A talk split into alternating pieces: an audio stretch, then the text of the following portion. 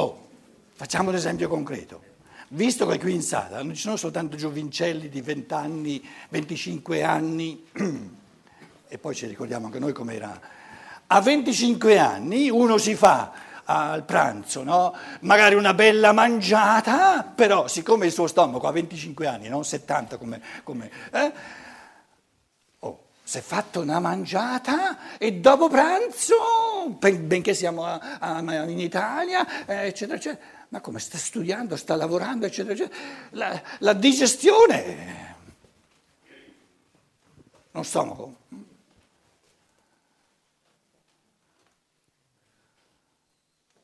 Facile, facile. Aspetta, trent'anni, quarant'anni.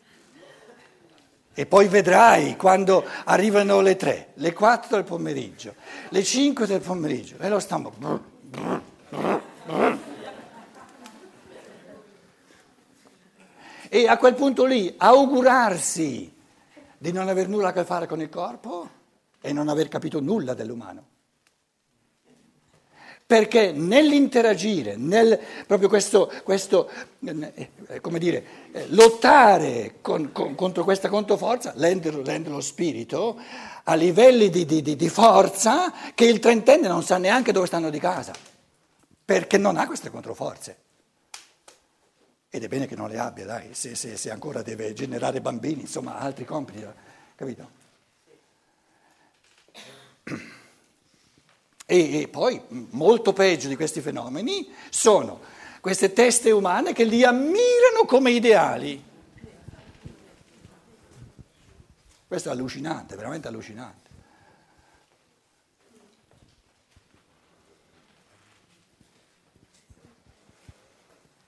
Una malattia. Il Buddha eh, dice la vita è dolore perché ci sono le malattie, c'è la vecchiaia, c'è la morte. No? Una malattia.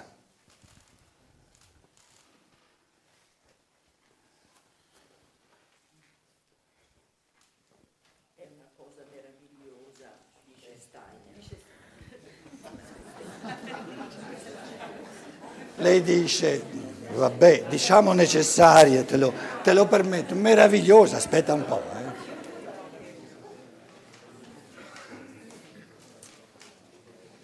Tu vuoi dire qualcosa? Dai, microfono. Scalpita, addirittura due microfoni. No, prima con, con Anna, che è qua di fianco a me, eh. Eh, abbiamo... si parlava di vivere e sopravvivere, non trovavamo una... Una... Vivacchiare, non sopravvivere. Era vivacchiare prima, però la parola sopravvivere. Non sopravvivere. Ci, ci, cioè non, non, non riuscivamo a trovare la giusta collocazione. E... e adesso la domanda riemerge quando uno è in una malattia: si sente sopravvivere o vivere? Ecco, quindi la... Adesso la... io avevo fatto un fuoco, carne al fuoco da te, adesso lui mi dice: no, no, no, quello non mi interessa, una, un altro fuoco, un'altra carne al fuoco. Però io, insomma, l'arte di, è quello di riferire tutto a quello che fa. Sopravvivere. Allora, quando, quando, tu, quando una parola mi mette una pulce nell'orecchio e mi accorgo che il pensare non riesce a... Che chiave ho? Torno al linguaggio. Quindi chiedo al linguaggio che altri vocaboli hai tu nel linguaggio, il genio del linguaggio, che mi aiutino a, a, a trovare altri pensieri. Allora, sopravvivere è un verbo, no? Un po' astratto, quindi tu dici, ma che vuol dire sopravvivere? Che, che, che tipo è? Che tipo di vivere è? Adesso io ti dico, e chi sono i sopravvissuti? Una parola italiana, che viene da sopravvivere. I sopravvissuti, lo sai cosa vuol dire sopravvissuti in italiano? Spiegalo a, a me tedesco. Io lo collego a un fatto, a un evento, il sopravvissuto. Eh, dimmi, ma è, la, è so, lo stesso verbo? L'olocausto, per esempio. No, sta attento che è lo stesso verbo. Sopravvivere, sopravvissuti.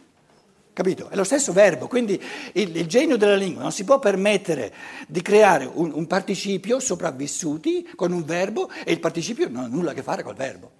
Certo. Ecco, allora, co, cosa, cosa ha a che fare il sopravvissuto col sopravvivere? Sono collegati, sono inerenti, sì, sono vicini. Sì. E allora, Che vuol dire sopravvivere? Qualcuno che sì, è, è, è vissuto a un evento. È rimasto illeso, è rimasto soltanto illeso. Il corpo, non è morto. Quindi uno che sopravvive vivacchia. Però il vivacchia è meglio perché c'è anche l'anima, ma se sopravvive soltanto c'è solo il corpo. Sei un sopravvissuto. Però qui ne diamo un'accezione negativa, se diciamo sopravvissuto c'è solo il corpo e non escludiamo l'aspetto animico e spirituale. Certo, certo, c'è stata una catastrofe e sono sopravvissuti. Però tu adesso, il sopravvissuto, che si riferisce a una catastrofe, dove, dove il fenomeno è puro, ti aiuta a capire cosa significa sopravvivere. Allora, proposta. Però le proposte sono... sono avvii di pensiero. Quello che io scrivo alla lavagna non è la risposta, è la pulce nell'orecchio e serve solo nella misura in cui... Eh... Allora, qui dicevamo, no? Corpo si riferisce al passato, anima si riferisce al, più al presente, quello che vivo nel presente, il vissuto, vissuto nel, quello, vive, quello che vive in me, ciò che vive in me, e lo spirito, ciò verso cui tendo, le mete, i fini, gli scopi, eccetera, no? Allora, adesso ci sono tre parole riferite al vivere in italiano che potremmo riferire a questi tre. Se la tua vita è incentrata sul corpo, è un sopravvivere.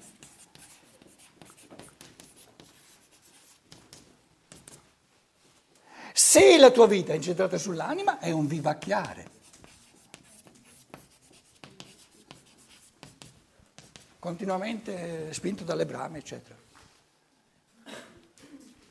Cosa resta? Il vivere! Quindi la maggior parte della gente sono mezzi morti, perché o sopravvivono o vivacchiano.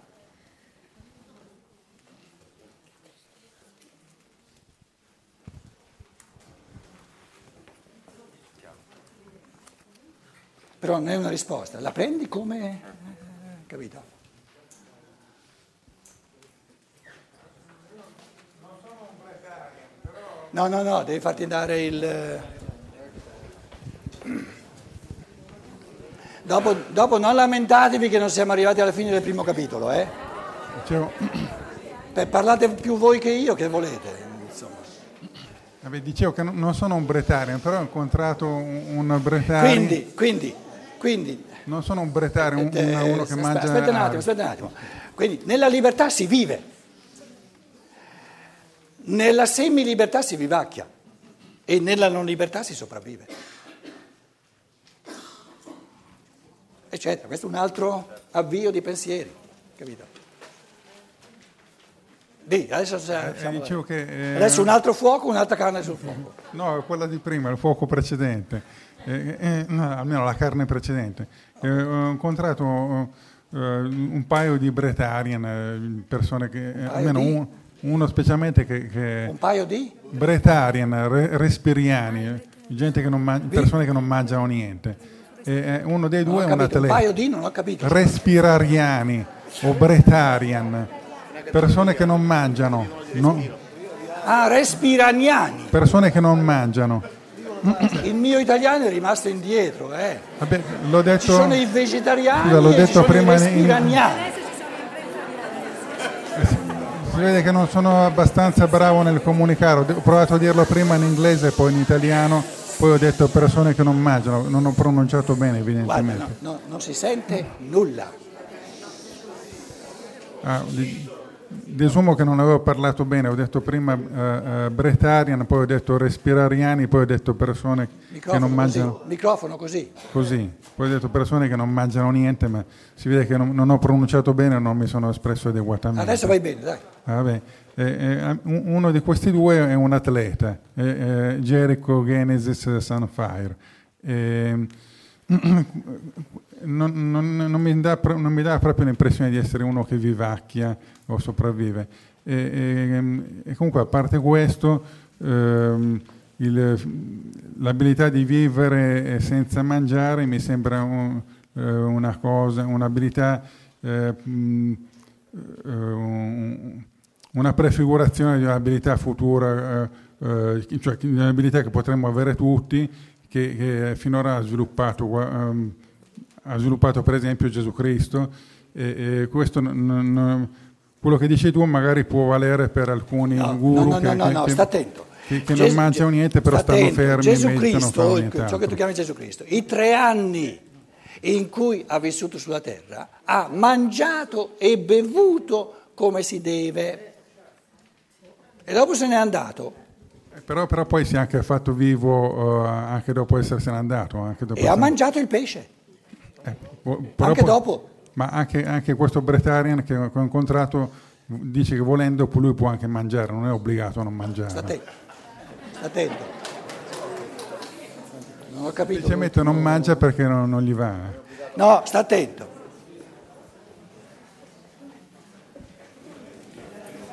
Un altro fuoco, un'altra carne al fuoco.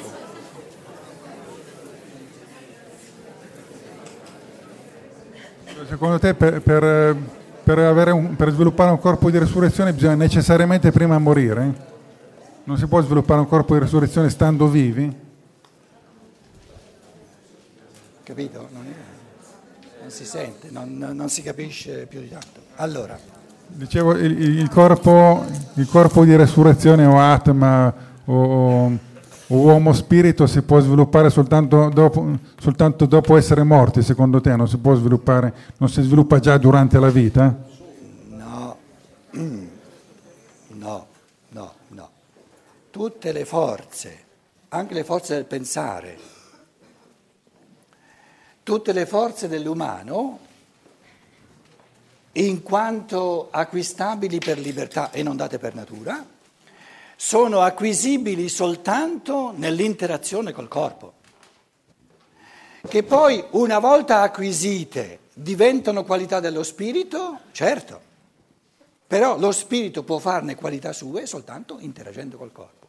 Allora, l'inizio dell'evoluzione, adesso un, un, un, una base per affrontare la domanda che tu stai facendo, però non costringerci a fare le cose soltanto come, come dici tu.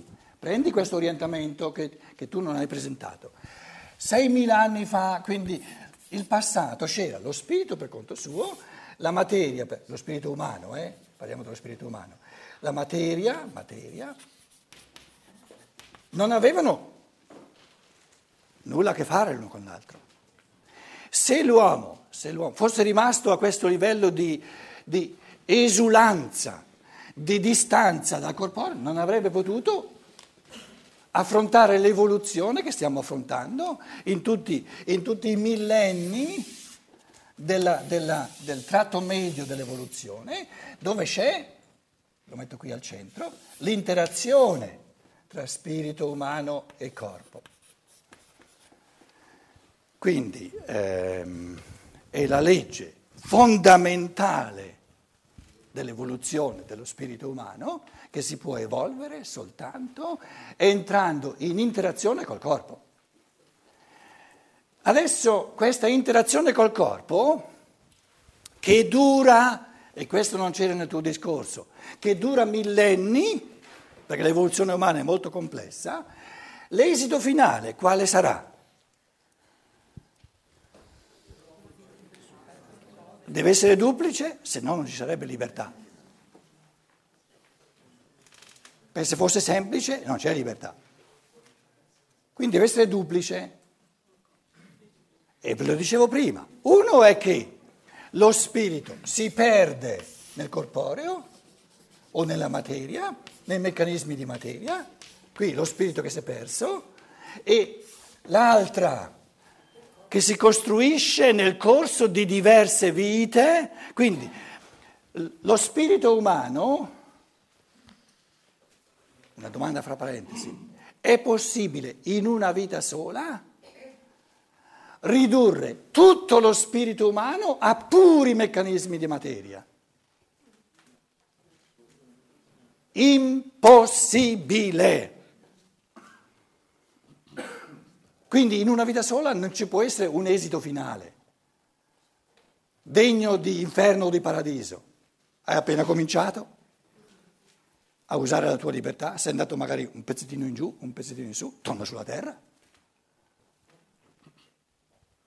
Però, dopo diverse vite, o se volete anche dopo un paio di incarnazioni della terra, ci vuole un, un esito finale. Perché se un esito finale non ci fosse mai, la libertà non c'è. Capito? Allora, uno è che il, lo spirito si inabissa, si perde, perde ogni, ogni capacità di libertà e si riduce, l'uomo si riduce a, a natura. È obnubilato, sì, si perde. Um, L'Apocalisse, che la, lo chiama l'abisso della bestia, quindi l'animale, eh, non c'è più la libertà, anche la, la facoltà di libertà non c'è più. Però per perdere ogni facoltà, ogni facoltà di libertà ci vogliono diverse vite, non basta una vita sola. E l'altra? L'altra alternativa è più difficile a pensare, il, il pensare la coglie più difficilmente perché non c'è l'aiuto de, de, dei meccanismi di natura. Fare l'esperienza di come la libertà dello spirito si perde è più facile che non fare l'esperienza di come lo spirito tira su il corpo. Lo spiritualizza.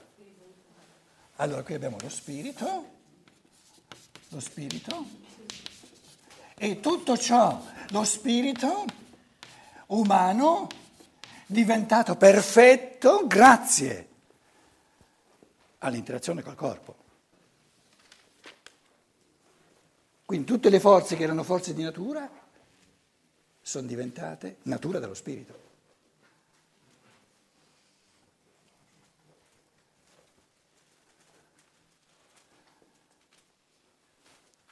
Prendiamo un fenomeno fondamentale dal, dal corporeo, l'istinto.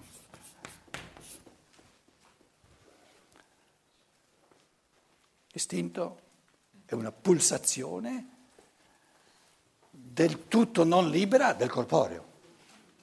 L'istinto all'autoconservazione, al sopravvivere. L'istinto alla procreazione, a raddoppiare il corpo. L'istinto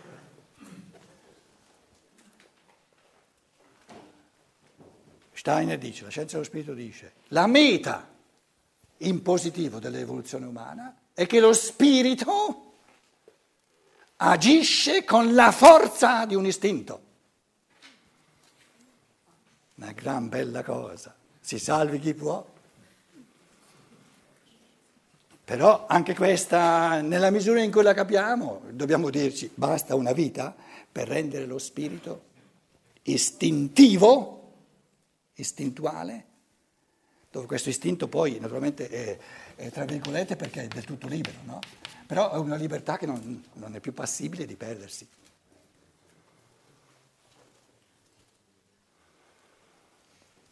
Poi tra l'altro appartiene al corpo. Com'è? Al momento appartiene al corpo. No, il corpo è, no, si è sciolto, la materia si è sciolta. Oh. Prima però l'istinto. Prendi il microfono.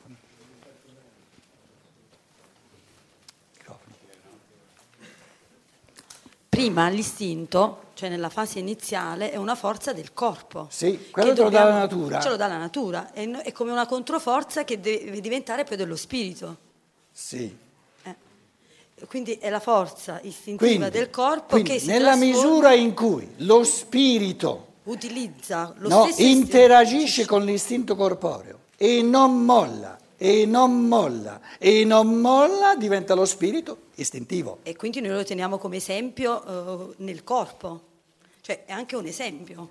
Sì, un ideale. Un ideale, che noi lo leggiamo attraverso il corpo che poi si trasforma. Sì, ma un ideale però che va risvoltato, va risvoltato perché nel corpo c'è per natura sì. E nello spirito è omissibile.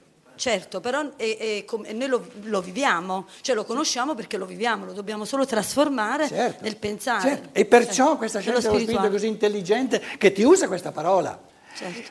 La parola di istinto. Invece un, diciamo, una religione un po' fatta all'acqua di rose, siccome, siccome non ha la minima idea che lo spirito può diventare istintuale, dice, bisogna come libertà assoluta, presenta l'istinto, l'istinto deve come, essere uh, soltanto come negativo, come negativo, non come elemento positivo dell'evoluzione dell'uomo. E moraleggia e ti frena. Com'è? Da reprimere. Da reprimere. Da reprimere. Invece la persona intelligente dice: ah, tu sei istintivo, tu il corpo, la materia, sei, sei istintivo. Voglio diventarlo anch'io.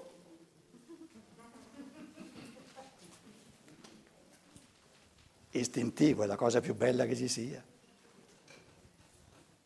L'istinto non fa una piega.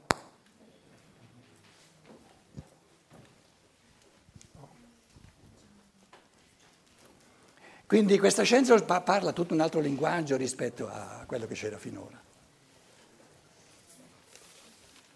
Immaginate voi la conoscenza, quindi il pensare, che diventa un istinto. Va a colpo sicuro, una gran bella cosa. Altro che, altro che andare avanti, andare a, capito, a, a spanne, eccetera. No, puoi chiedere una cosa soltanto se ti puoi dare il microfono. No, voglio e se, dire... se, se ti, ti fuori un altro fuoco, io ci, metto, ci devo mettere carne al fuoco. Dai. No, volevo mh, capire volevo so, se ho capito. So, io volevo chiedere soltanto se l'istinto quindi si trasformerebbe in intuito. No, no, no. Se io, attenta, eh, eh, è giusto quello che tu dici, ma è tutto sbagliato, ma è giusto. Va benissimo. Ma è giusto,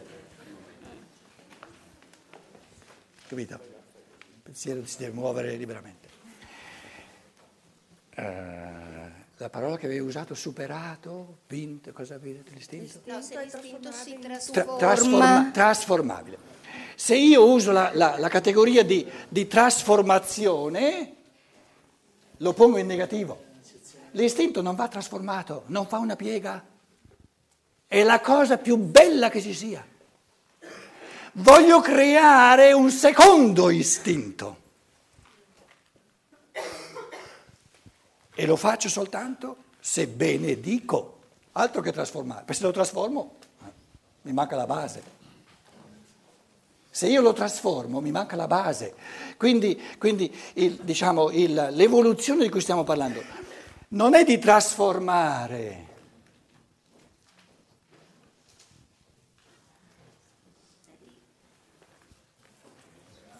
Si crea un nuovo istinto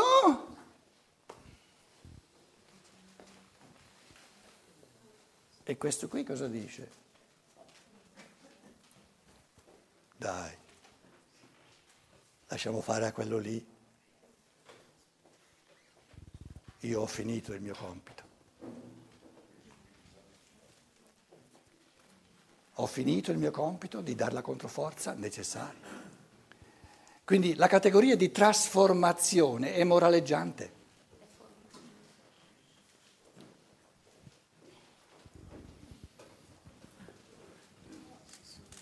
L'impulso sessuale che vuoi cambiare, che vuoi trasformare, non fa una riga, non fa una piega. O creo un tipo di orgasmo che fa impallidire quello fisico. E allora cosa fa quello? Impallidisce. Pallido, pallido, pallidino, pallidino, finché sparisce. Però ho l'impressione che nell'umanità ci voglia un pochino di tempo finché sorga un tipo di orgasmo qua sopra, capito? L'intuito è l'orgasmo dello spirito. Il generare spiritualmente. E la scienza dello spirito ti dice è godibile in assoluto. E questo tipo di godimento mi fa impallidire e godere qualcosa che mi dà la natura che non creo io.